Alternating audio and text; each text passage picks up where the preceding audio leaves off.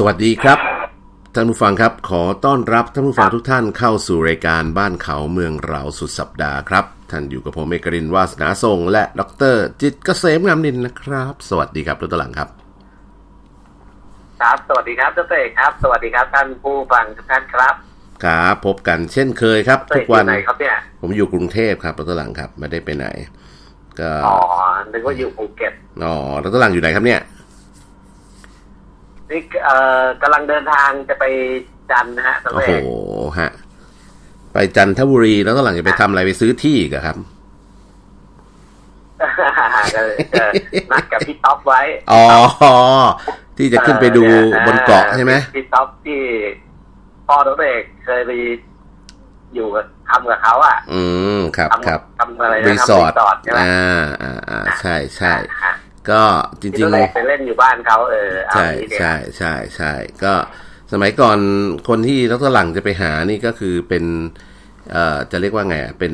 ลูกชายของเพื่อนคุณพ่อนะตอนแกมาเรียนอัสสัมศรีราชานี่แกก็มาอยู่บ้านผมอยู่พักหนึ่งอะ ก่อนที่จะเข้าไปอยู่เป็นประโรงเรียนประจำอะไรเงี้ยดรหลังครับครับนะเพราะฉะนั้นก็ก็สนิทกันมาตั้งแต่รุ่นคุณพ่อคุณแม่อะไรเงี้ยสนิทกันหมดทั้งบ้านแหละนะแล้วก็เอ่อตอนนี้เนี่ยก็เอ่อ ต้องบอกว่าเอ่อทิศทางการพัฒนาบนเกาะที่เกาะกูดเนี่ยกำลังไปได้ดีนะ แล้วก็มีการครับเอ่อพัฒนาที่ดินอะไรต่ออะไรขึ้นมากมายกว่าเดิม ถนนหนทางดีกว่าสมัยก่อนเยอะดรหลังนะฮะสมัยก่อนที่ผมไปโอ้เด็กถๆนี่หนทางนี่โอ้โหสวยฮะอยู่บนเกาะนี่นึกว่าอยู่เชียงใหม่ เออใช่ใช่สวยจริง แล้วก็เนื่องจากว่าเกาะนี้ก็เป็นพื้นที่ที่เป็นเกาะใหญ่ มากพอสมควร เพราะฉะนั้นก็จะมีทุกอย่างอะมีทั้งทะเล มีทั้งน้ำตก มีทั้งภูเขา มีทั้งที่ราบมีอะไรอย่างเงี้ยนะเพราะฉะนั้นก็ถือว่าเป็นอีกน้ำป่าไม้อุดมสมบูรณ์ใช่ใช่แล้วก็มีทั้งป่าไม้เดิมแล้วก็ป่าปลูกนะฮะที่ที่อุดมสมบูรณ์แหละครับก็ยังมีน้ำตกน้ำตกที่เอ่ออุดมสมบูรณ์อยู่นะครับ เคยเห็นพวกญี่ปุ่นเนี่ยแล้วเขาก็อาหารทะเลก็อุดมสมบูรณ์นะ ใช่ ก็ นี่ถือว่าเวลาเราไปภูเก็ตอะกับเวลาไปภูเก็ตไปกระบี่อย่างเงี้ย เราจะไปตกปลาหมึกอะแล้วเรียกว่าเขาไปตกปลาหมึกตอนกี่โมง เออ ก็ถ้าไปอยู่ภูเก็ตกับกระบี่ก็ต้องไปเย็นๆค่ำค่ำๆใช่ไหมอ่าแล้วก็ต้องมีสปอตไลท์ส่องอะไรอย่างงี้ใช่ไหมๆใช่ใช่อ่า ให้ปลาหมึกมาเล่นไฟอะไรอย่างเงี้ย แต่เกาะกูดนี่กลางวันแสกๆเลยนะน้องเรครับตั้งแต่ครับเช้าถึงเย็นเนี่ย อืม เวียนแบบไปนี่นะไม่ต้องใส่เหยื่ออะไรนะครับ ได้ปลาหมึกตัวเบอเริ่มเลยครับ ก็ถือว่าทะเลแถวนั้นยังอุดมสมบูรณ์ใช่แล้วก็ที่สำคัญคือเนื่องจากมันอยู่ไกลแล้วตัวหลัง มันอันแรกคืออยู่ไกล อันที่สองคือมันไม่มีการเดินทางแบบที่มันสะดวกสบายแบบไปถึงลงเครื่องบินปุ๊บถึงเลยเหมือนภูเก็ตนะ ใช่ไหมหรือกระบี่อย่างเงี้ยก็ลงเครื่องบินปุ๊บก็นิดเดียวก็ถึงเลยอย่างเงี้ยแต่ว่าอันนี้ก็จะมีเครื่องบินก็มีเหมือนกัน แต่ว่าเป็นเฉพาะสำหรับเอ่อรีสอร์ทที่เป็นรีสอร์ทหรูเขาก็ซื้อพื้นพื้นที่ทำสนามบินโดยเฉพาะอยู่ที่เกาะไม้ซีนะครับอยู่ใกล้ๆกับเกาะกูดนั่นแหละ ถึงเวลาก็ลงเครื่องบินเป็นเครื่องบินใบพัดนะลงเสร็จก็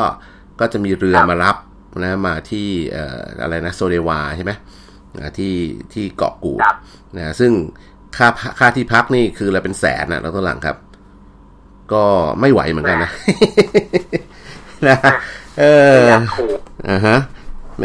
ก็ดรหลังครั้งนี้จะไปนอนที่ไหนโซเนวานี่ปะ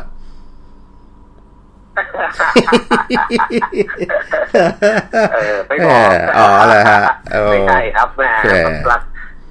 แพงขนาดนั้น อืม เก็บตังค์ไว้กินข้าวดีกว่า นะอ่าเออใช่ก็อ่าก็ต้องถือว่าจริง ๆ แล้วผมว่ามีน้องๆผมก็ทำรีสอร์ทอยู่ที่เกาะกูดนะดรหลัง โอ้โห เห็นเขาส่งภาพมาให้ผมดูตลอดเวลานี่รู้สึกว่าแบบแหมคันมือ อยากรีบอยากขับรถไปเที่ยวแบบรถตหลังบ้างนะฮะ แต่ว่าติดทำงานไง ก็จริงๆ จะไปเกาะกูดนี่ผมว่าต้องมีสักจะส่งส่งชื่อส่งชื่อมาเดี๋ยวจะพาเดี๋ยวจะไปดูให้แทนเอาละต้องต้องมีเวลาสักสี่ห้าวันนะตหลังไปเกาะกูดอะเพราะว่าได้มันมีได้ได้ที่ท่องเที่ยวรอบๆ เยอะอยู่พอสมควร แล้วก็เอาแค่ว่านักตหลังแบบไปพายซับบอร์ดเล่นในน้ำใสๆเนี่ยมันก็ได้อารมณ์มากแล้วนะ แล้วก็มีครับหลายพื้นที่ที่ใช่เป็นแบบเป็นคลองผมเห็น เคยเห็นสารคดีคนญี่ปุ่นน่ะเขาไปพักตรงปากคลองที่รถตัวหลังเคยไปพักกันมั้งแล้วก็เขาก็พายเรือ คือพายแบบพายเรือเอ่อคายักอะย้อนขึ้นไปที่ต้นน้ำครับเนี่ยพายพายใช่เรือคายักย้อนไปที่ต้นน้ำแล้วก็เดินขึ้นไปดูน้ำตกโอ้โห แบบเขาบอกเขาตั้งชื่อน้ำตกเป็นชื่อเขาเลยนะเขาน่าจะเป็นคนแรกที่พบน้ำตกนี้อะไรอย่างเงี้ยนะ คือแบบดูแล้วแบบเอออะจริงเหรอ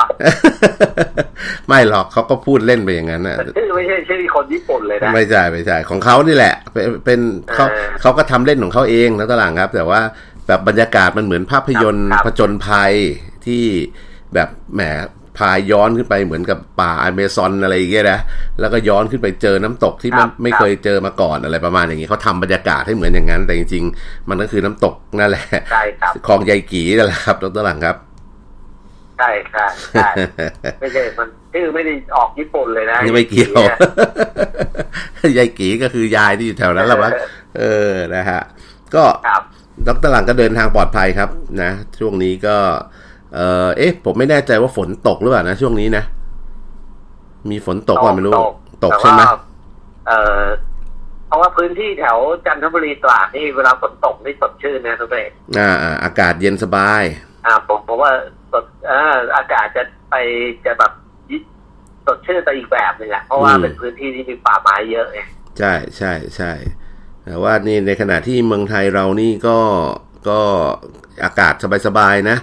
ปรากฏว่าในยุโรปเนี่ยตอนหลังครับ มีพายุนะ คือพอพอดีเมื่อวานนี้แบบคุยกับคุณป้าไงป้าผมอยู่เบอร์ลินแกก็บอกโอ้ยเนี่ยเหมือนมีพายุเข้าที่เอ่อฝนตกมีอะไรที่เบอร์ลินด้วยนะครับ ผมก็เลยไปเช็คข่าวปรากฏว่า เออมันมีพายุถล่มอังกฤษแล้วตอนหลังแล้วก็ถล่มยุโรป อ่า อ่าใช่ไหมผมว่าทางครอบครัวทั้งหลังน่าจะพอทราบตอนนี้มีพายุชื่อว่ายูนิสนะครับ ก็ ไปถล่มยุโรปหนักเลยพอสมควรเลยครับรถตัวหลัง ความเร็วลมสูงสุดของครับไอ้พายุไอ้ยูนิสเนี่ยร้อยเก้าสิบหกกิโลเมตรต่อชั่วโมงนะ ก็ถือว่าความเร็วลมสูงครับ เบื้องต้นมีผู้เสียชีวิตไปแล้วประมาณ9คนนะ ก็ส่วนมากนี่ก็เรียกว่าเออปกติเราไม่ค่อยเห็นพายุที่ทำให้คนยิปยุโรปเสียชีวิตเยอะเท่าไหร่นะ แต่ครั้งนี้นี่ถือว่าแรงใช่พปอกสมติควรยุโรปที่ฝนมันจะตกแบบ ตกแบบพำๆนะฮะไม่แล้วเคยเห็นมันตกแบบเป็นพายุสักทีอ่าแล้วก็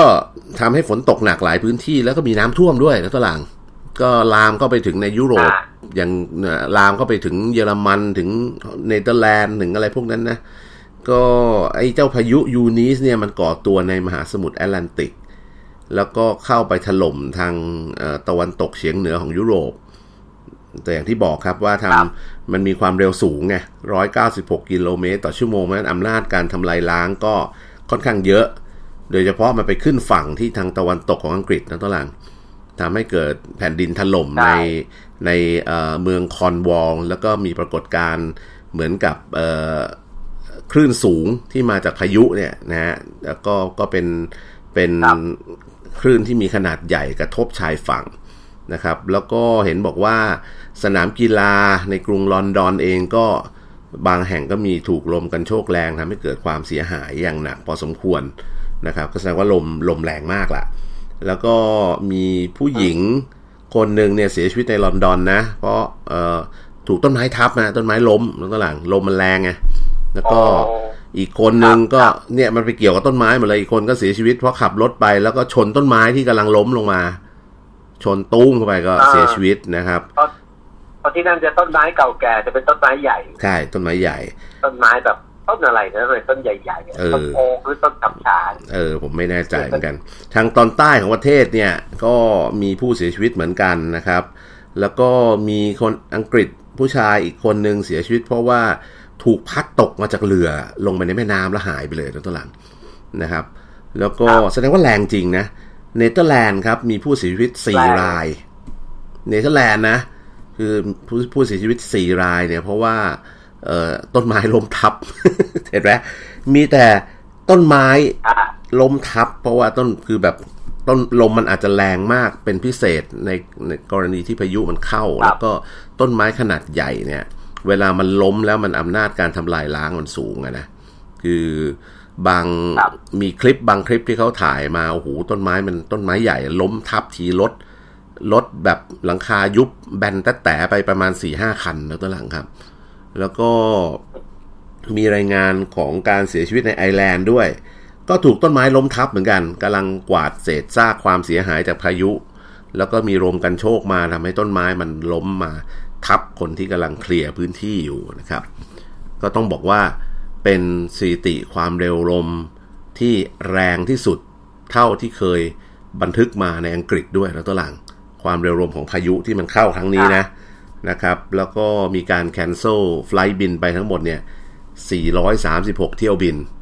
แล้วก็มีอาคารเป็นครับแสนหลังเลยแล้วก็หลังครับ ที่ไม่มีไฟฟ้าใช้แรงจริง แรงจริงอันนี้นะครับ แล้วก็มีการยกเลิกการเดินเรือแล้วก็รถไฟ เพราะว่าสภาพอากาศเลวร้ายนะพายุยูนิสนี่ก็มุ่งหน้าไปยังสแกนดิเนเวีย แล้วก็แผ่นดินใหญ่ของยุโรป ซึ่งก็อย่างที่ผมบอกอะ่ะ มีการประกาศเตือนภัย แล้วก็คุณป้าผมที่อยู่เยอรมันเองแกก็แจ้งแล้วว่าแกได้รับผลกระทบแล้วล่ะ เพราะว่ามันมีฝนตกพายุครับแรงอ่าไปถึงเบอร์ลินเลยทีเดียวแล้วก็หลังครับ อันนี้ก็เอามาเล่าให้ฟังแล้วนะคุณป้าอยู่กับใครเราเองอยู่คนเดียวครับ คุณป้าอยู่คนเดียว อืมอยู่คนเดียวนะเพราะใช่ว่าแล้วก็แต่ที่นั่นเขาเอ่อเขาจะมีเขาเรียกว่าอะไรนะ มีสาธารณสุขมาคอยเยี่ยมอยู่ คอยโทใช่รมาเยี่ยมอยู่ใช่ตลอดใช่นะใช่ไม่โทรมาเยี่ยมมาเลยปัญหอะไรไปอะไรทำนองเนี้ยนะคือที่นู่นไม่ให้เพราะว่า ผู้สูงอายุที่อยู่ในยุโรปเขาไม่มีพี่เลี้ยงหรอกครับ คือค่าใช้จ่ายมันสูงมากฮะของคุณป้าผมนี่เนื่องจากว่าคุณป้าผมนี่ก็เคยล้มแล้วก็ไม่สบาย แบบไปผ่าตรงผ่าตัดครับอะไรอย่างเงี้ยแล้วตัวหลังครับ แล้วก็หลังจากนั้นเนี่ยอ่าทางสาธารณสุขเขาเนี่ยเขาจัดเอ่อคนมาช่วยดูแลบ้านให้เลยคนหนึ่ง มาดูแลสุขภาพให้ว่าเป็นยังไงยาเยอะครบไหมอะไรอย่างเงี้ย แล้วก็มาดูแลแบบทำความสะอาดบ้านเบื้องต้นให้ด้วยแล้วตัวหลัง ก็อาทิตย์ละครั้งอ๋ออ่าทุกทุกทุกบ่อยแค่ไหนครับเราทุกเองทุกสัปดาห์ครับ ทุกสัปดาห์ สัปดาห์หนึ่งก็มาครั้งหนึ่งสัปดาห์นะแล้วก็มีการติดตามข่าวสารตลอดอะไรเงี้ยเพราะว่าระบบเขาดีนะ คือคือคุณคุณป้าผมนี่อยู่คนเดียวได้โดยที่แกไม่ได้เดือดร้อนอะไรเลย ก็แล้วก็แต่ก็โชคดีอย่างที่คุณคุณป้าผมเขาอยู่เป็นอพาร์ตเมนต์ที่ด้านล่างเนี่ยมันมีเอ่อจะเรียกว่าช้อปปิ้งเอ่อเหมือนกับเอ่อเอ่อจะเรียกว่าอะไรอะเป็นเอ่อเหมือนตลาดของฝรั่งเขาอะอยู่ข้างล่างพอดีเป็นเป็น Market Market อ่าเป็นซูเปอร์มาร์เก็ตอะซูเปอร์มาร์เก็ตอ่าเป็นซูเปอร์มาร์เก็ตอยู่ใต้ใต้ตึกชั้นหนึ่งอะเหมือนเหมือนคอนโด แล้วก็มีครับชั้นล่างสุดมีซูเปอร์มาร์เก็ตเพราะฉะนั้น ก็การช้อปปิ้งช้อปปิ้งซื้อของอะไรนี่ ลงลิฟต์มาเดินเลี้ยวขวาก็ถึงซูเปอร์มาร์เก็ตเลย สะดวกดี ก็เลยไม่ค่อยครับเอ่อไม่ค่อยเดือดร้อนอะไรกับกับการต้องออกไปข้างนอกเท่าไหร่ครับดรหลังครับ ครับอ่าครับก็นี่ก็ก็เป็นวิถีชีวิตมันไม่เหมือนกันนะ เพราะว่าอืมผู้สูงอายุคนไทยเมืองไทยนี่เรามีเรามีเงิน เราพอมีแรงงานไงเราพอมีเงินที่จะจ้าง แรงงานมาช่วยดูแลผู้สูงอายุที่บ้านได้ใช่ไหมใช่ช่วยจับช่วยยกช่วยอุ้ม แต่ที่นู่นไม่มียุโรปหรืออเมริกา อเมริกาก็ยังพอหาแรงงานได้แต่น่าจะยาก แต่น่าจะแพงมาก ครับ แต่ยุโรปนี่ศูนย์ไม่มีสิทธิ์เลยนะเพื่อนเพราะว่าค่าแรงสูงจริงๆค่าของชีพสูงมาก อืมแต่ใช่ผู้สูงอายุต้องอยู่ด้วยตัวเองแล้วเขาก็อยู่ได้นะใช่มันใช่เป็นการปรับตัวครับครับ ก็หลาย ๆ คนเองก็ก็เนี่ยก็ใช้ชีวิตแบบคุณป้าผมเนี่ยแหละ บางคนมีสามีมีภรรยาแล้วก็ครับท่านใดท่านหนึ่งเสียชีวิตไปก่อน ก็ยังอยู่คนเดียวนะฮะก็มีสวัสดิการจากรัฐนะฮะแล้วก็เวลาไม่สบายรัฐเขาก็มีรัฐสวัสดิการอะให้เข้าไปศูนย์พักฟื้นอ่าไปพบแพทย์ไปอะไร แต่ว่าก็อาจจะต้องมีแบบพักพวกเพื่อนฝูงลูกหลานอะไรที่คอยไปรับไปโรงพยาบาลบ้างอะไรบ้างนะเป็นบางครั้งบางคราวนานครับๆที นะแต่ว่าอย่างอื่นดีนะคแต่รับว่าที่นั่นก็ใช้ระบบเอ่อเขาเรียกว่าแพทย์โทรมาสัมโทรศัพท์มาสัมภาษณ์ใช่เขาใช้ใช้ระบบนี้มาตั้งนานแล้วครับ คือลดการเดินทางของผู้สูงอายุไงอืม ถูกต้องถูกแต่ต้องว่าประเทศเราตั้งแต่มีเรื่องโควิดเข้ามาเนี่ย ก็มีระบบนี้เข้ามาด้วยเหมือนกัน ครับอ่าที่จริงเป็นเขาเรียกว่าโควิดนอกจากจะมาทำลายล้างแล้วเนี่ยยังมาช่วยให้กระตุ้นให้สังคมเนี่ยมีการปรับปรุงระบบอ่า ดูแลรักษาด้านสาธารณสุขให้ดียิ่งขึ้นด้วยนะใช่ครับเรื่องนี้โดจยริงไม่ต้องเดินทางมาโรงโรงพยาบาลใช่จริง ๆ เรื่องนี้ดรหลังครับ เป็นเรื่องที่ผมเองก็ทำอยู่ด้วยนะ ตอนนี้กำลังพยายามทำโปรเจกต์ครับเอ่อให้กับทางกทม คือผมเห็นว่าจริง ๆ แล้วกทมครับเนี่ยมีศูนย์สาธารณสุขอยู่ในกทมเนี่ยเยอะมากเลยดรหลังครับ เพียงแต่ว่ารัฐบาลเนี่ยอ่าอะไรแล้วก็ที่มีโรงพยาบาลเป็นของตัวเองขนาดอ่าใหญ่หลายโรงอ่าด้วยอ่าอ่าไอตัวโรงพยาบาลเนี่ยมันเป็นมันเป็นอะไรที่ผมว่าเขามีงบประมาณในระดับหนึ่งอะที่เขาพอดูแล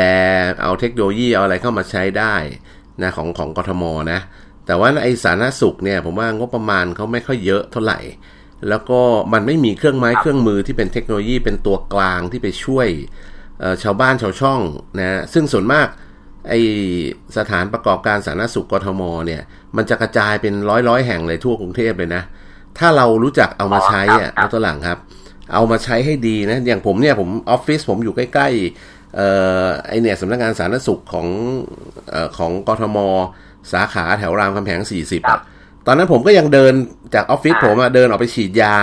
ไอ้ไข้หวัดใหญ่เนี่ยที่เนี่ยที่ที่สาธารณสุขเนี่ยครับนะแต่โหทำเห็นคนที่มาแล้วแบบ ก็เป็นคุณป้าคุณยาย อายุเยอะๆเดินทางลำบากอะ่ะนั่นตหลังแล้วเป็นคนที่ไม่ได้มีรายได้เยอะอะนึกออกไหมรวมถึงอ่าเขาก็ให้บริการกับคนที่อยู่ในพื้นที่ถึงแม้ไม่ใช่คนกทมนะ แล้วก็เขาเป็นแบบสาธารณสุขพื้นฐานจริงๆอะ่ะถ้าเราสามารถเอ่อครับทำแอปพลิเคชันที่เป็นตัวกลางเป็น telemedicineหรือเป็นตัวให้เขานัดหมอหรือว่าให้หมอส่งยา เวลายาหมดต้นหลังต้องมา ถอเอาคุณย่าคุณยายเนี่ยถอมาที่สาธารณสุขเนี่ยเพื่อมานั่งรอหมอ พบหน้าหมอประมาณสักสามนาที แล้วก็จ่ายยาแล้วกลับบ้านอะครับคือเดินทางมาชั่วโมงหนึ่งนั่งรอหมอรอห้าชั่วโมงรอสามชั่วโมงเออใช่สามนาทีใช่ะไรถูย่ากเยนะต้องถูกต้องเพราะฉะนั้นก็ผมเทคว่าโนโลยีเข้ามาช่วย ใช่ คือถ้าเราลดตรงนี้ลงไปเนี่ย คนที่มีความจำเป็นต้องพบหมอจริง ๆ ก็จะไม่ต้องรอเยอะขนาดนี้ เพราะคนที่ไม่ได้มีความจำเป็นที่แบบมาเพื่อเอายาอย่างเดียวอะ่ะ ก็ส่งยา Delivery กลับไปให้เขาที่บ้านเลยจบ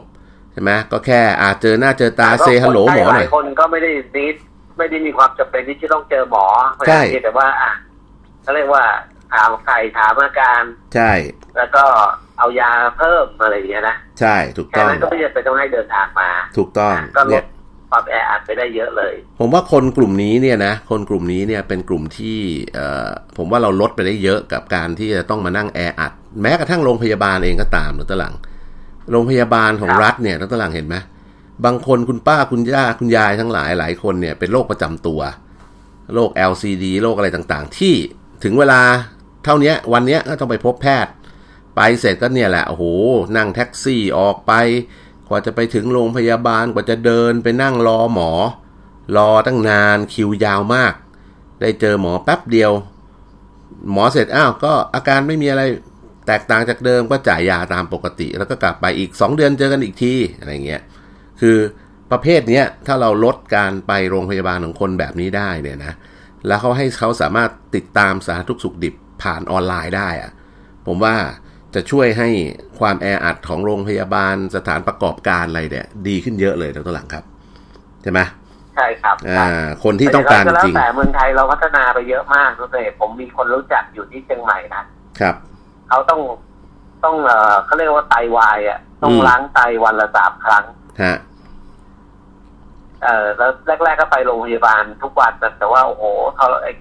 ไอไอล้างล้างไตนี่ยังไม่เหนื่อยเท่าไปเดินทางไปโรงพยาบาลเลยนะครับ ไปโรงพยาบาลต้องไปต่อคิวต่ออะไรเงี้ย อืม แต่ว่าด้วยระบบสาธารณสุขที่พัฒนาไปมากแล้วก็มีเขาเรียกว่ามีสาธารณสุขหรือมีอสมประจำหมู่บ้านนะครับ อ่าซึ่งเป็นเครือข่ายของโรงพยาบาลด้วยเนี่ยโรงพยาบาลก็จะให้เครื่องล้างไตแบบ portable มาที่บ้านเลยตรงนี้อ๋อเหรอฮะ เออเออเอคืออไม่ต้องเดินใช่ไม่ต้องเดินทางมาเลยแบบจะเป็นเครื่อง portable เล็กๆเองนะอืมใหญ่ประมาณเอ่อสักประมาณแบบ ใหญ่กว่าโทรศัพท์มือถือหน่อยหนึ่งอะ อืม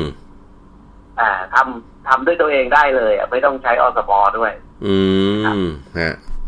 เออคือคือคือเนื่องจากต้องต้องล้างทั้งแบบ เช้ากลางวันเย็นอะไรเงี้ยเออเขาโรงพยาบาลอ่านครพิงค์ก็โรงพยาบาลอ่าสันทรายเอออืมอืมเขาก็ให้เครื่องนี้มาที่บ้านเลย ไม่ต้องเดินทาง โอ้ครับ ดีนะก็แล้วก็ทุกๆสามวันก็จะมีอสมมาเยี่ยมมาการมาอะไรมาจดบันทึกมาอะไรเงี้ย ครับ แล้วก็รายงานไปยังแพทย์อีกทีนึงเออไอจริง ๆ ตัวนี้เนี่ยก็อยู่ในแผนผมเหมือนกันนะตัวหลัง คือเดี๋ยวนี้ทางการแพทย์ต้องยอมรับว่ามันมีอุปกรณ์ portable แบบนี้เยอะขึ้น อุปกรณ์ตรวจเบาหวานเนี้ยใช่ไหมตรวจเบาหวานเดี๋ยวนี้ตัวหลังเป็นแค่ไอไอกล่องเล็ก ๆ แล้วก็เสียบกับโทรศัพท์ เอานิ้วแตะปึ๊กเนี่ยมันสามารถตรวจเบาหวานได้แล้ว หรือแม้กระทั่งเดี๋ยวนี้มันมีอุปกรณ์ตรวจเบาหวานแบบใหม่แล้วตัวหลังครับ ที่เฮ้ยไม่ต้องเจาะเลือดก็ได้แล้วตัวหลังผมเพิ่งเห็นมาเมื่อไม่นานนี่เอง เออเฮ้ยเดี๋ยวนี้มันแบบวัดจากวัดจากอะไร ผมไม่ทราไม่ทราบเหมือนกันว่าเทคโนโลยีเขาวัดจากอะไรนะ แต่ว่า ผมเพิ่งเห็นเหมือนกันว่า เดี๋ยวผมกำลังจะไปลองทดสอบดู แล้วก็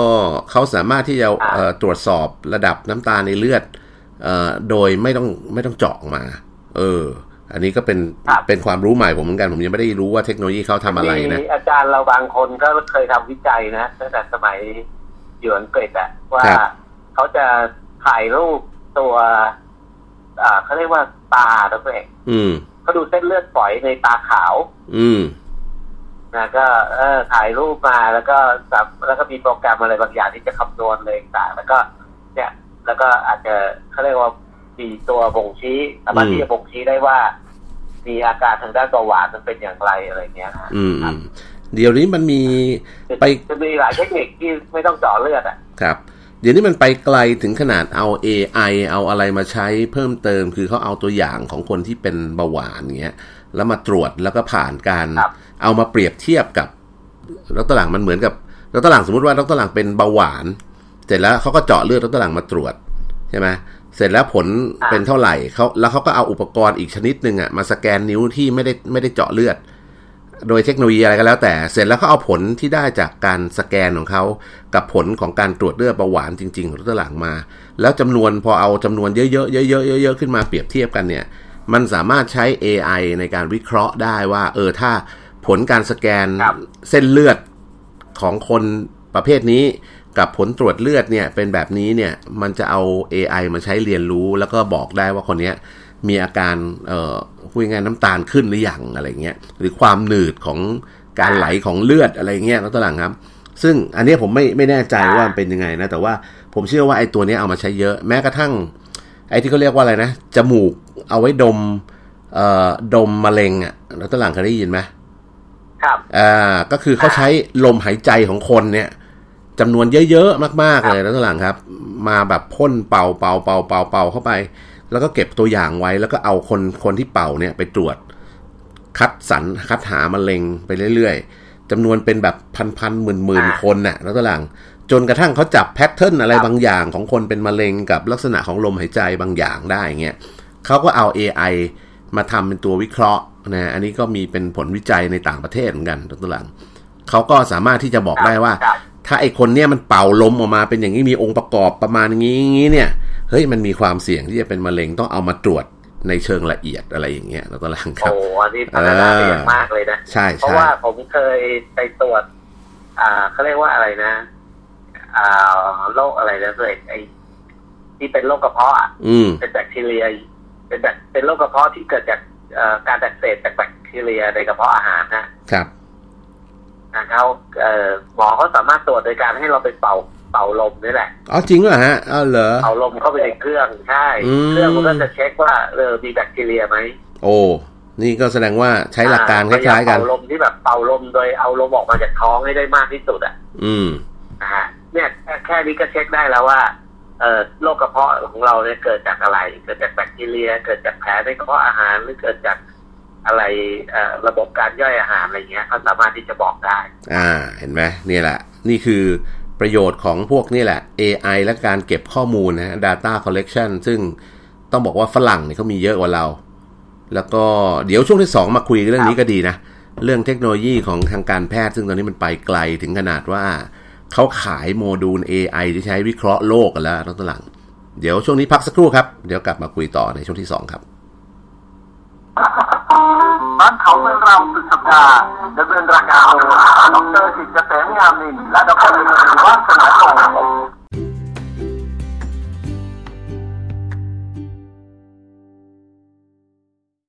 านเขาเมืองเราสุดสัปดาห์ดำเนินรายการโดยดรสิทธิ์เกษมงามนินและดรว่าสนาทองสวัสดีครับทุกฟังครับ ขอต้อนรับกลับสู่ช่วงที่2นะฮะกับรายการบ้านเขาเมืองเราสุดสัปดาห์นะครับ ท่านยังคงอยู่กับผมเอกรินวาสนาส่ง และดรจิตเกษมงามนินนะครับเอาละครับก่อนจะไปเรื่องอื่นเดี๋ยวจะลืมบอกกันนะฮะช่องทางการติดต่อสื่อสารของเรานะครับ ถ้าเป็น Twitter นะของผมก็ a s s i ดรเอกรินนะฮะ D R E K A R I N นะครับ ถ้าเป็นอ่า TikTok นะฮะ TikTok ก็ a s s i เอกริน V ฮะ a s s i แล้วก็ E K A R I N V นะครับ หรือถ้าที่ Facebook YouTube นะอะไรนะ Spotify ครับ อยู่ที่ไหนครับต้นหลังครับ ก็ครับ ก็ง่ายๆนิดเดียวก็คือค้นหาคำว่าบ้านเขาเมืองเราเป็นภาษาไทยนะครับอืมใส่เครื่องหมายสี่เหลี่ยมข้างหน้าด้วย ครับ ก็เราก็พยายามจะติดแท็ก บ้านเขาเมืองเราไว้นะฮะใน Facebook ผมก็พยายามจะติดแท็กบ้านเขาเมืองเราไว้ด้วยนะครับอ่าก็ก็พยายามที่จะยิ่งให้ติด tag เยอะๆมันทำให้ search engine มันหาง่ายฮะอ่านะครับอะกลับมาช่วงเมื่อกี้เราทิ้งท้ายกันไว้เพราะเอิญผมมีโอกาสได้เคยเอ่อหาข้อมูลตรงหลังน่าสนใจมาก คือตอนนี้เนี่ยมันมีเขาเรียกซูเปอร์คอมพิวเตอร์ที่เขามี AI โมดูลน่ะตรงหลังฝังอยู่ในอยู่ในครับซูเปอร์คอมพิวเตอร์ใช่ไหม แล้วมันเป็นซูเปอร์คอมพิวเตอร์ทางการแพทย์ ที่ตอนเนี้ยเออผมเชื่อว่าโรงพยาบาลเอกชน หลายโรงพยาบาลในเมืองไทยเนี่ยซื้อ license เขาอยู่ เขาก็จะเขาไม่ได้ให้ซอฟต์แวร์อะไรเรามาหรอกนะ แต่เขาให้ Cloud Service ก็คือให้วิธีการ service หรือการตรวจหามะเร็ง แล้วก็เออเขาเรียกมีเขามี database สองคนเป็นล้านๆทั่วโลกเลยแล้วตอนหลังทุกเผ่าพันธุ์ทุกเอ่อแบบทุกอายุอะไรเงี้ย เขา collect data ไว้เยอะมากครับเสร็จแล้วเขาเอา AI เนี่ยเข้าไปเรียนรู้ จนกระทั่งว่า เอ้ยคนอายุประมาณนี้ถ้ามีอาการอย่างนี้อย่างนี้มันน่าจะเป็นมะเร็งแบบไหน คนที่มีอาการงี้งี้น่าจะเป็นครับมะเร็งแบบไหน คนช่วงอายุอย่างนี้ถ้ามีอาการแบบนี้ มันควรจะเป็นมะเร็งที่อะไรหรือมีอะไรบ่งชี้ต้องตรวจเพิ่มเติมอะไรเงี้ย ผมเคยได้ข้อมูลมาว่าโอ้โหไอ้ระบบนี้นี่หาเงินให้กับเจ้าของข้อมูลเนี่ยจำนวนมหาศาลมากเลยทุกท่านหลังครับ คงไม่ต้องเอ่ย ชื่อเจ้าของบริษัทข้อมูลคือก็คือไอ้คนที่ขายแพลตฟอร์มบริษัทที่ AI เขาเก็บข้อมูลน่ะเหรอใช่บริษัทต่างประเทศนี่แหละใช่ไหมเพราะแล้วว่าเป็เขานต้องเพราะเขาต้องไปเก็บข้อมูลจากคนไข้ใช่ไหมใช่ แล้วก็เบื้องหลังก็คือบริษัทคอมพิวเตอร์ยักษ์ใหญ่ของโลกนี่แหละน้องต้นหลังครับ ที่เป็นชนอืมผลิตเครื่องมือทางการแพทย์ แล้วก็ลิงก์ข้อมูลเหล่านี้แล้วก็ทำดัตเตอร์เบสขนาดใหอ๋ญ่อนะนะฮะแล้วก็เอ่อดรหลังจะสามารถตรวจได้รวดเร็ว ก็คือดรหลังแค่เอาข้อมูล ที่ดรหลังตรวจได้จากลูกจากเอ่อคนไข้ดรหลังอะฟีดให้ระบบเข้าไป ปึ้ง มันจะ alert ออกมาเลยครับถ้ามีความเสี่ยงมีอาการอะไรที่มันเข้าแกลบกับไอ้ของที่เขาเคยมี Data อยู่เขาก็จะ alert ขึ้นมาว่า เฮ้ย อันนี้น่าจะเป็นอาการบ่งชี้ของมะเร็งตรงนั้นตรงนี้ให้ตรวจตรงนั้นตรงนี้เพิ่มเติมครับสมัยก่อนพวกเราเรียกกันว่า expert system นะ แล้วหลังเคยคุ้นคำนี้ใช่ไหมสมัยพวกเราเรียนทำอะไรอย่างเงี้ย ก็จะมีคำว่า expert system neural network อะไรพวกเนี้ย แต่จริง ๆ พวกเนี้ยรวม ๆ กันแล้วเนี่ย มันก็คือปัจจุบันเราเรียกมันว่า AI artificial intelligence นั่นแหละ อ่านะก็เห็นว่าทุกวงการนะตอนหลังตอนนี้ AI กำลังเฟื่องฟู แม้กระทั่งภาพยนตร์น่ะอ่า AI ก็ถูกเอาไป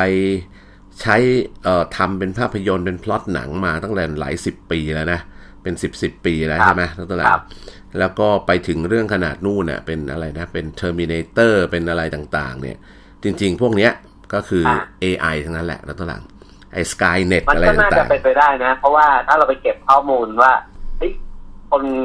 คนทั่วโลกเนี่ย ถ้าปวดหัวบ่อยๆ ครับๆนะอยู่ดีๆปวดหัวบ่อยๆ มันก็อาจจะมีสาเหตุอะปวดหัวแล้ว เอาน้ำแข็งที่อ่าประคบตรงขมับหายไหมอืม ถ้าหายก็เอออาจจะเป็นพวกระบบประสาทอะไรอย่างนี้ใช่ไหมใช่ แต่ถ้าปวดหัวบ่อยๆแล้วก็ไม่หายกินยาอะไรก็ไม่หาย อันนี้ก็ต้องสันนิษก็มีโอกาสแล้วว่าจะเป็นพวกแคนเซอร์เป็นพวกมะเร็งอะไรอย่างเงี้ยอืมใช่ไหมเลยใช่คือถูกต้อง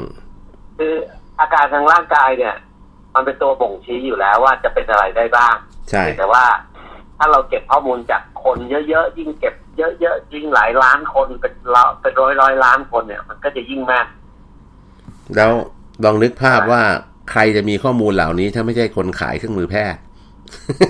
ถูกไหมล่ะ คือคนใช่คนที่ขายเครื่องมือแพทย์ คนไข้ที่เข้าโรงพยาบาลแล้วก็เอ่อไปนอนโรงพยาบาลแล้วก็ถูกมีเครื่องไม้เครื่องมือพวกนี้มาติดอยู่อะทุกแรกอืมส่วนหนึ่งก็คือเขาวัด อ่า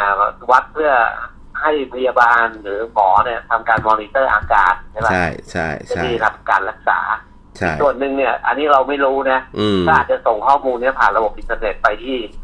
เซิร์ฟเวอร์ของบริษัทเพื่อที่นำไปวิเคราะห์ผลอะไรเงี้ยครับ หรือบางทีเขาอาจจะขอเราไม่รู้เขาอาจจะขอคนไข้โดยตรงเลยก็ได้ตั้งแต่หลังบางคนก็อาจจะมีแบบเหมือนกับให้เซ็นยินยอมนู่นนี่เปิดเผยข้อมูลอะไรอย่างเงี้ย เพื่อให้ทางการแพทย์เอาไปใช้เป็นการสตัดดี้นำข้อมูลไปใช้เพื่อประโยชน์ในการพัฒนาถูกเทคโนโลยีทางการแพทย์ ใช่ถูกต้องถูกต้อง ผมว่าพวกนี้เขาจะขอเป็นเป็นทางการแหละ เพราะว่าพวก Data Privacy ของฝรั่งนี่เขาค่อนข้างเข้มข้นเพราะฉะนั้นเวลาเขาขอเขาก็ขอตรงๆเลยอะหรือบางครั้งเนี่ย เขาไปตั้งเครื่องไว้ที่โรงพยาบาลเลยนะ แล้วก็ให้คนลองไปไปเทสไปเป่าไปอะไรอย่างเงี้ย แล้วคอลเลกข้อมูลไปเรื่อยๆ แล้วก็เอาไปเปรียบเทียบกับ database ที่เขามีอะไรเงี้ย ว่าคนไหนควรจะมีอาการอะไรพิสดารตรงไหนอย่างเงี้ยนะอันนี้ก็ก็เป็นเรื่องทางการแพทย์ที่เอ่อนับวันพอคอมพิวเตอร์มันมีศักยภาพมากขึ้นเนี่ย หมอเองก็ก็จะเหนื่อยน้อยลง คือไม่ต้องใช้ความ เป็น expert มากนัก มันจะมี expert system คอยช่วยเราเยอะขึ้นนะว่างั้นดีกว่านะหมอก็ต้องก็มีหน้าที่รักษา แต่ว่าวิหน้าที่วิเคราะห์ในเชิงละเอียดเนี่ยเผลอๆอนาคตเนี่ยไอ้พวก expert system นี่มันจะเก่งกว่าหมอละเพราะหมอประสบการณ์น้อยไงเรื่องหมอจบใหม่อะไรเงี้ยเออ expert ได้เป็นเอ่อรับ AI เป็นตัวแจกงาน ใช่คนนี้เป็นนู่นคนนี้เป็นนี่อ่าหมอก็ไปทำการผ่าตัดตรงตรงนี้ถูกต้องถูกต้องหมอก็ไปผ่าไปเป็นคน เป็นคนแบบวิเคราะห์แล้วก็แจกงานไป ใช่ใช่นี่ก็ก็ต้องถือว่าเรื่องสุขภาพตอนนี้ก็ทั่วโลกก็ยังวุ่นวายอยู่นะตลังตลังเห็นข่าวในแคนาดาไหมว่ามีพนักงานขับรถเข้ามาประท้วงปิดถนน ที่เชื่อมต่อระหว่างประเทศแคนาดากับอเมริกา เพราะว่ารัฐบาลแบบไปเข้มข้นเรื่องการแบบฉีดวัคซีนโควิด -19 ฉีดวัคซีนเออเพราะว่ามันนั้นจะไม่ข้ามแดน ฝรั่งทางอเมริกาเหนือเนี่ยมี แล้วก็ยุโรปด้วยนะส่วนหนึ่งแต่อเมริกาจะหนักกว่า ครับ จะมีความเชื่อว่าวัคซีนไม่ดี อืมทั้งทางที่ก็ผลิตเอง อ่า แล้วก็ถ้ารัฐบาลบังคับก็จะต้องประท้วงเออ ก็หลักการก็เอาล่อยผู้ฟังฟังหน่อยบางคนอาจจะไม่ได้ตามข่าวก็คือ มีคนกลุ่มขับรถบรรทุกอะนักตลางครับเขาออกมาประท้วงต่อต้านมาตรการบังคับให้ฉีดวัคซีนโควิด -19 เพื่อที่จะข้ามแดนไปสหรัฐอเมริกาไง ก็ตอนนี้ก็เรียกร้องก็กระจายออกไป แล้วก็วุ่นวายถึงขนาดมาปิดถนนที่เชื่อมระหว่างประเทศตตัวหลัง ปิดชายแดนเอารถสิบล้อรถเทเลอร์เนี่ย มาปิดชายแดนส่วนหนึ่ง แล้วก็อีกส่วนหนึ่งเข้ามาปิดในเมืองแล้วตัวหลังครับนะเข้ามาแบบประท้วงรัฐบาลถึงในเมืองคล้ายๆของเราแต่ของเราประท้วงเรื่องน้ำมันแพง ของเขาประท้วงเรื่องฉีดโควิด -19 นะปรากฏว่าล่าสุดนี้ก็มีการเผชิญหน้ากันเรียบร้อยไปละ ตำรวจแคนาดาก็ซัดทุกอย่างที่มีนะสลายการชุมนุมผู้ประท้วงที่เอารถสิบล้อ รถเทรลเลอร์มาปิดถนนนะครับ แล้วก็มีสเปรย์พริกไทยมีอะไรต่างๆ ก็สลายการชุมนุมเคลียร์ถนนสายเวลลิงตันที่อยู่หน้าอาคารรัฐสภา ตอนนี้เรียบร้อยหมดแล้ว ก็เป็นจุดตรงนั้นเป็นจุดศูนย์กลางของการชุมนุมประท้วงรัฐบาลนะครับ แล้วก็ ก็มีการเอารถออกมาลากรถพวกหัวลากใหญ่ๆออกนอกพื้นที่นะครับหรือถอนเต็นท์เขามีการมาตั้งเต็นท์ประท้วงของเรานี่แหละนะครับ มีสิ่งปลูกสร้างอะไรก็ลื้อออกหมดตอนนี้เคลียร์ถนนเรียบร้อยนะครับ บางส่วนก็ไหวตัวทันก็กลัวตำรวจก็ถอยขับรถออกไปแล้วบ้างก็มีแต่ว่าหลายก็มีคนการจับผู้ชุมนุมไว้เป็นร้อยอะจับผู้ชุมนุมไปร้อยเจ็ดสิบลายนะครับ แล้วก็ มีการดำเนินคดีกับคนไปทั้งหมด 47 คนนะครับ ก็วุ่นวายอยู่พอสมควร แต่ตอนนี้ก็ถือว่าก็รัฐบาลแคนาดาก็เคลียร์เคลียร์การชุมนุม แต่คงไม่ได้เคลียร์เรื่องไอ้สิ่งที่ค้างคาใจนะ แต่ว่าอีกอีกอีกฝั่งเลยพื้นที่เคลียร์พื้นที่แต่ว่าก็คงคนก็คงยังค้างคาใจอยู่นะตลังแต่ว่า ข้ามไปอีกฝั่งหนึ่งของโลกนะมีความตึงเครียดที่เกิดขึ้นในภูมิภาค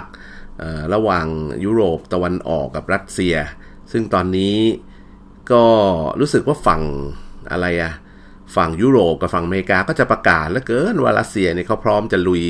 เข้าไปในยูเครนนะแต่ว่ารัสเซียเองก็บอกออกมาปฏิเสธตลอดว่าไม่ได้จะลุยเข้าไปซะหน่อยอะไรเงี้ยแต่ว่าล่าสุดเอ่อมีข่าวออกมาเท่าหลังเอ่อ มีการซ้อมรบฮะรัสเซียก็ซ้อมรบ แสดงแสนยานุภาพ ก็ทำปฏิบัติการทางอาวุธนิวเคลียร์ของประเทศตัวเองนะครับ โดยคุณท่านประธานาธิบดีรัสเซีย บราดิเมียร์ปูตินเนี่ย ก็ไปเป็นประธานในการคุมการซ้อมรบด้วยตัวเองเลยแล้วตหลัง เป็นการยิงขีปนาวุธข้ามทวีป ชื่อว่ายาส ที่เป็นขีปนาวุธรุ่นใหม่แล้วตหลังครับ เอ่อ แล้วก็มีการทดสอบขีปนาวุธข้ามทวีปเนี่ยสองลูกด้วยกัน ซึ่งทั้งสองลูกเนี่ยในความเป็นจริงสามารถติดหัวรบนิวเคลียร์ได้ทั้งคู่อะอันหนึ่งก็คือยิงจากตะวันตกเฉียงเหนือของรัสเซีย แล้วก็อีกลูกหนึ่งเนี่ยยิงจากเรือดำน้ำชื่อว่าบาเรนส์นะฮะก็ทั้งสองลูกนี่เข้าเป้าหมายแม่นยำที่คาบสมุทรคำชัดก้า ซึ่งก็เป็นพื้นที่ที่เขาเอาไว้เป็นพื้นที่ห่างไกลแหละ เอาไว้ทดสอบการยิงขีปนาวุธนู่นนี่นะครับ เขาบอกว่าไอการซ้อมรบที่ว่านี้เนี่ยก็มีการใช้ทั้งเรือรบ ทั้งเรือดำน้ำทั้งเครื่องบิน แล้วก็มีการกำหนดการโจมตีเป้าหมายทั้งทางบก ทั้งทางทะเล ทุกอย่างประสบความสำเร็จด้วยดี มีภาพถ่ายทอดออกมาทางทีวีด้วยสำนักข่าวของต่างประเทศนี่ก็คือ คุณวลาดิเมียร์ปูตินนะกับคุณอเล็กซานเดอร์ ลูกาเชนโกเนี่ยก็นั่งดูการซ้อมรบนะ ก็ลูกาเชนโกนี่ก็เป็นผู้นำของเบลารุสดรหลัง ใช่ใช่ประธานาธิบดีของเบลารุส ใช่ใช่ใช่ครับเป็นผู้นำเบลารุสนี่แหละครับก็ใช่ใช่ก็เป็นพันธมิตรผมเมื่อวานเมื่อวานผมดูเขาให้สัมภาษณ์สดครับครับทั้งสองประธานาธิบดีก็ร่วมมือกัน อืมรู้สึกจะเป็นการซ้อมรบในประเทศเบลารุสด้วยอ่าก็มีอยู่ทางตอนเหนือของยูเครนครับครับ ก็ทางทาง ผู้นำรัสเซียกับผู้นำเบลารุสนี่ก็ถือว่านั่งคู่กันเลย อยู่ในห้องแบบห้องปฏิบัติการพิเศษที่กรุงมอสโกนะ แล้วก็ดูภาพการเดิมเนินการตามแผนงานว่าเป็นไปได้อย่างไร แล้วแต่สื่อรัสเซียก็ออกมาบอกว่าไอ้การที่เขาซ้อมรบกันเนี่ยมันเป็นสิ่งที่เขากำหนดมาก่อนหน้านี้แล้ว มาล่วงหน้ามันไม่ได้มาซ้อมรบกันเพื่อทำให้เกิดการยั่วยุหรืออะไรกันนะเขามาซ้อมรบเพราะว่า มันอยู่ในแผนเดิมที่เขากำหนดไว้อยู่แล้ว แล้วก็ไม่ได้เป็นการยั่วยุอะไรอย่างแต่อย่างใดนะ แล้วก็ในการซ้อมรบที่ว่านี้เนี่ยก็ต้องบอกว่าปูตินก็ออกมาแสดงให้เห็นว่าจริง ๆ แล้วเนี่ยเขาไม่ได้อยากจะรบอะไรกับใคร แต่เขาต้องมีความพร้อมนะสลังครับว่าว่าถ้าเกิดอะไรขึ้นเนี่ยเขาก็พร้อมแต่ว่าก็อันนี้เป็นจรวด ขีปนาวุธข้ามทวีปที่เป็นความเร็วเหนือเสียงนะตลังครับ ก็เป็นเป็นจะเรียกว่า แต่ว่ามีอีกตัวหนึ่งนะ hyper เอออันนี้ hypersonic ไหมอันนี้ อันนี้ supersonic เฉยๆดังมากเลย hypersonic นี่ตายอันนี้อันนี้เหนือเสียงแต่ไม่รู้เหนือเสียงกี่เท่านะก็ต้องบอกว่าครับถ้าเป็น hypersonic missile นี่จะต้องมีความเร็วเหนือเสียง ตั้งแต่มากกว่าสามเท่าขึ้นไปใช่ใช่แต่ว่าอีกที่วุ่นวายอีกส่วนหนึ่งก็คือมันถูกดึงมาเกี่ยวข้องด้วยนะ ก็คือเรื่องของสถานการณ์ในยูเครน ซึ่งต้องบอกว่ามันมีกลุ่มกบฏในยูเครนอยู่แล้วส่วนหนึ่งอะที่แบบฝักใฝ่รัสเซีย แล้วก็มีเหตุยิงถล่มอะไรกันอยู่ในนั้นนะมีการล่าสุดมีการวางระเบิดรถไปด้วยนะครับ แล้วก็ ก็เลยมีคนจับตามองตลังว่าเอ๊ะตกลงนี่มันเกี่ยวข้องอะไรกับสถานการณ์ยูเครน มันจะใช้เป็นข้ออ้างอะไรยังไงหรือเปล่านะครับ แล้วก็หลายคนก็กลัวว่ามันจะบานปลาย กลายเป็นข้ออ้างให้รัสเซียบุกยูเครนหรือเปล่า ซึ่งรัสเซียก็ยังยืนยันว่าไม่เกี่ยว มันเป็นเรื่องของภายในของยูเครนเองนะเพราะว่าการโจมตีเนี่ยมันก็เกิดขึ้นทางอยู่แถวนั่นแหละตะวันออกนะเพราะว่ากลุ่มกบฏที่ เรียกว่าสนับสนุนรัสเซีย ผมว่าก็คงเป็นคนรัสเซีย เป็นคนเชื้อชาติรัสเซียที่อยู่ในยูเครนตอนแยกประเทศไปอะ่ะก็เรียกว่าเป็นกลุ่มแบ่งแยกดินแดน ชื่อว่าลูฮานส์นะทุกหลังครับ ซึ่งล่าสุดเนี่ยไอ้กลุ่มแบ่งแยกดินแดนลูฮานส์เนี่ยก็มีการออกคำสั่งให้ประชาชนเนี่ยเตรียมพร้อมกับการรุกรานด้วยนะครับ เพราะว่าหัวหน้ากลุ่มซึ่งชื่อคุณ เลียวนิดพาเซสนิกเนี่ยก็เออก็เขาคือบอเรากว่าจะบุกแล้วไม่ให้ทุกคนเตรียมพร้อมไม่ไม่ไม่เขาบอกว่าให้เราใช่ไหมให้เตรียมพร้อมกำว่ากำลังกำลังทหารยูเครนอาจจะมาบุกพวกเขาอ่าเขาอยู่ในประเทศยูเครนไงแล้วก็ลังเขาเป็นกลุ่มแบ่งแยกดินแดนที่อยู่ในประเทศยูเครน เพราะฉะนั้นเขาบอกว่าเขาให้เขาอ๋อเขาให้ครับประชาชนประชาชนของเขาก็คือคนที่กลุ่มชาติพันธุ์ของเขาที่เป็นอาจจะเป็นคนรัสเซียที่อยู่ในยูเครนนั่นแหละ เตรียมพร้อมกับการโจมตีของรัฐบาลยูเครนนะฮะแล้วก็ในขณะที่เอ่อมีการระเบิดรถยนต์ แล้วก็สำนักงานใหญ่อะไรต่างๆ หลายที่นะในเขตตะวันออกของยูเครนตัวหลังครับแล้วก็มีการระเบิดรถไปสองสาคัญมั้งนะครับ แล้วก็มีการระเบิดท่อส่งก๊าซด้วยนะ ที่ลูฮานส์นะครับ ก็ทำให้เกิดไฟไหม้อะไรต่างๆ ตามมา ก็แสดงว่าจริง ๆ แล้ว ในยูเครนเองเนี่ยก็มีกลุ่มแบ่งแยกดินแดนที่โปรรัสเซียอยู่พอสมควร เพราะว่าเขาก่อนที่เขาจะเกิดเหตุวุ่นวายเนี่ยทางกลุ่มจะเรียกว่าไงอะเขาตั้งตัวเองเป็นกลุ่มลูฮานแต่ว่าเเขาพยายามจะแยกตัวเป็นสาธารณรัฐชื่อโดเนตส์นะฮะก็กลุ่มเนี้ย มีประชาชนผมว่าน่าจะเป็นหลายแสนถึงหลักล้านคน เพราะว่าเขาบอกว่าเขาประกาศให้ประชาชนของเขาคือหมายถึงกลุ่มแบ่งแยกดินแดนประมาณสักเจ็ดแสนคน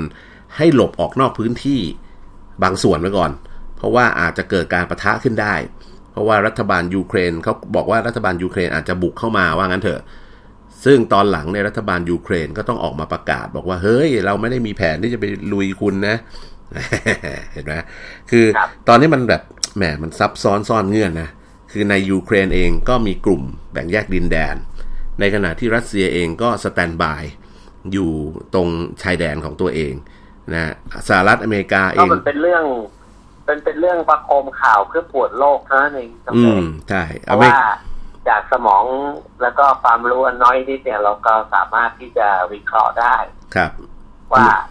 มันไม่มีเหตุอะไรที่รัสเซียจะต้องไปบุกยูเครนถูกจก็ริงๆนะเลยถูก ก็เพราะว่าสิ่งที่สิ่งที่ยูเครนมีเนี่ย รัสเซียมีหมดฮะนะครับนะไม่ว่าจะทรัพยากรธรรมชาติไม่ว่าจะอะไรรัสเซียนี่เป็นประเทศที่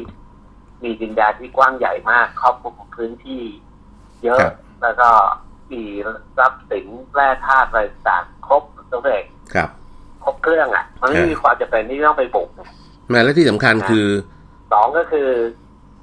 ใช่ใช่มันไม่นั้นเรื่องเรื่องเนี้ยที่ประโคมข่าวกันอยู่เนี่ย ผมว่ามันเป็นแค่ป่วนให้สถานการณ์โลกมันวุ่นวาย มันไม่อยู่นิ่ง เออ อยู่นิ่งแล้วมันไม่ดีอะไรกันนองเนี่ยอ่าคือต้องบอกว่าอ่าจริง ๆ รัสเซียมีอะแล้วตหลังเขามีอาวุธอยู่ตัวหนึ่งซึ่งเป็นอาวุธหนักพอสมควรก็คือ แก๊สธรรมชาติที่ส่งไปให้ยุโรปครับนะเพราะฉะนั้น จริง ๆ ก็มีใครอะที่เขาเขาเคยเขียนการ์ตูนล้อเลียนอะว่าจริง ๆ แล้วปากกระบอกครับปืนของรัสเซียเนี่ยไม่ต้องใช้หรอกอาวุธหนักของรัสเซียก็คือท่อแก๊ส แค่ปิดวาล์วแก๊สไม่จ่ายไปให้ยุโรปนี่ก็เหนื่อยกันหมดแล้วใช่ถูกไหมเพราะฉะนั้นมันไม่มีความจำเป็นต้องไปรุกไปอะไรเยอรมันเนี่ยก็เป็นคนที่ซื้อก๊าซธรรมชาติจากรัสเซียครับ จากเดิมต้องซื้อผ่านท่อที่เดินผ่านประเทศยูเครนเออ นะคือท่อมีส่วนหนึ่งเดินผ่านประเทศยูเครนอีกอีกส่วนหนึ่งเดินผ่านจากรัสเซียผ่านประเทศเบลารุสอืมแล้วก็ไปบรรจบกันไปจ่ายก๊าซธรรมชาติให้กับเยอรมันแล้วครับเยอรมันต้องใช้เอ่อก๊าซธรรมชาติเพื่อเป็นเอ่อแหล่งเชื้อเพลิงเนี่ยพลังงานเนี่ยสูงมากนั่นเองครับ เยอรมันเนี่ยนะ ปัญหาทางด้านพลังงานของเยอรมันเนี่ย มันเป็นปัญหาคาราคาซังมากเลยนะนั่นเองฮะถ้าเราไปอ่านประวัติศาสตร์มาตั้งแต่สงครามโลกครั้งที่สองนะครับ ตั้งแต่สงครามโลกครั้งที่สองเนี่ยเราจะพบว่าเยอรมันเนี่ยแพ้สงครามเนี่ยเพราะอะไร เพราะว่าเรื่องของอ่าน้ำมันตอนสมัยนั้นคือน้ำมัน อืมคือแหล่งแหล่งน้ำมันเนี่ยเอ่อเป็นแหล่งเอ่อเขาเรียกอะไร เยอรมันไม่มีแหล่งน้ำมันของตัวเองครับ แต่เป็นประเทศที่ มีความรู้มีทุกอย่างเลยมีขุมกำลังมีความทะเยอทะยานมีทำสามารถสร้างอาวุธยุทโธปกรณ์อะไรอย่างเงี้ยอืมแต่พอลบกันจริง ๆปุ๊บลบไปสักพักหนึ่งอะเยอรมันจะถดถอยคือคือเยอรมันเหมือนกับว่าตอนที่เอาอาวุธมาประจันหน้ากันเนี่ยโอ้โหอย่างเอารถถังมาประจันหน้ากันเนี่ยสมัยสงครามโลกครั้งที่สองเนี่ยมีแต่คนกลัวรถถังเยอรมันนะครับเพราะรถถังอเมริกันเนี่ยยิง ยิงรถถังเยอรมันเนี่ยยิงก็ไปยิงไม่เข้าอะทุกคนอืมคันเออก็คันก็ใหญ่ผิดโอ้โหผิดกันอย่างกับพ่อกับลูกเลยอย่างเงี้ยนะยิงก็ยิงไม่เข้าเกาะมันแข็งแรงมากอะไรทำนองเนี้ยแต่ เออใครเอาเอาอาวุธมาประจันกันเนี่ยมีแต่คนเยอรมันนี่น่ากลัวมากนะแต่พอลบไปสักพักหนึ่งอะสำโดยเฉพาะทางกลุ่มพัพันธมิตรก็อังกฤษอเมริกาเนี่ยเขาจะรู้เลย จุดก่อนของเยอรมันคืออะไรคือน้ำมัน อืม เออนั้นสิ่งที่อังกฤษกับอเมริกา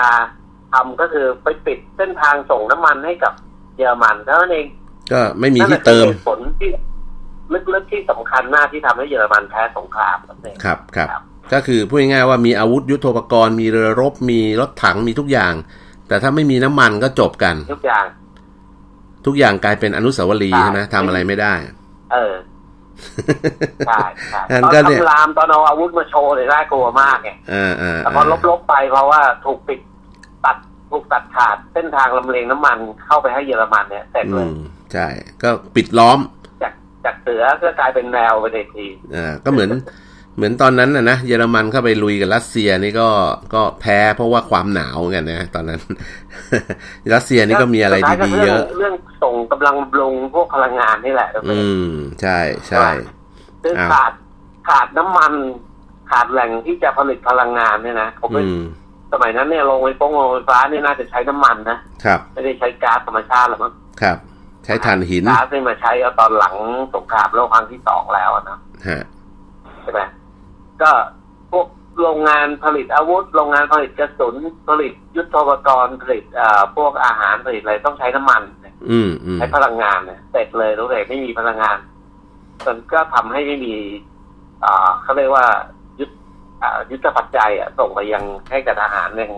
ส่วนต่างๆ ที่กระจายกันอยู่ทั่วยุโรปครับ ก็เสร็จแล้วแค่นี้แพ้ละอืมครับอะก็ห มดเวลาครับรถตลังครับ ผมทิ้งท้ายต้องขอแสดงความเสียใจกับครอบครัวศิรชายาด้วยนะครับต้อยเศรษฐาศิรชายาพิธีกร นักแสดง แล้วก็อดีตนักร้องนำวง The Impossible ก็เสียชีวิตอย่างสงบครับ ด้วยวัย 77 ปี หลังป่วยเป็นมะเร็งปอดระยะที่ 4 มาสักพักหนึ่งนะฮะ ก็เสียชีวิตเมื่อช่วงเช้านะวันที่ 20 กุมภานะครับ สดๆ ร้อนๆ เลยครับ วงการบันเทิงเราก็เสียบุคคลสำคัญไปอีกคนหนึ่ง นะก็ต้องขอแสดงความเสียใจด้วยครับ วันนี้ก็ถือว่าหมดเวลานะครับ พบกันใหม่สัปดาห์หน้าครับ ลากันไปก่อน สวัสดีครับ สวัสดีครับบ้านเขาเมืองเราสุดสัปดาห์ดำเนินรายการโดยดรจิตเกษมงามดีและดรวัฒนาทอง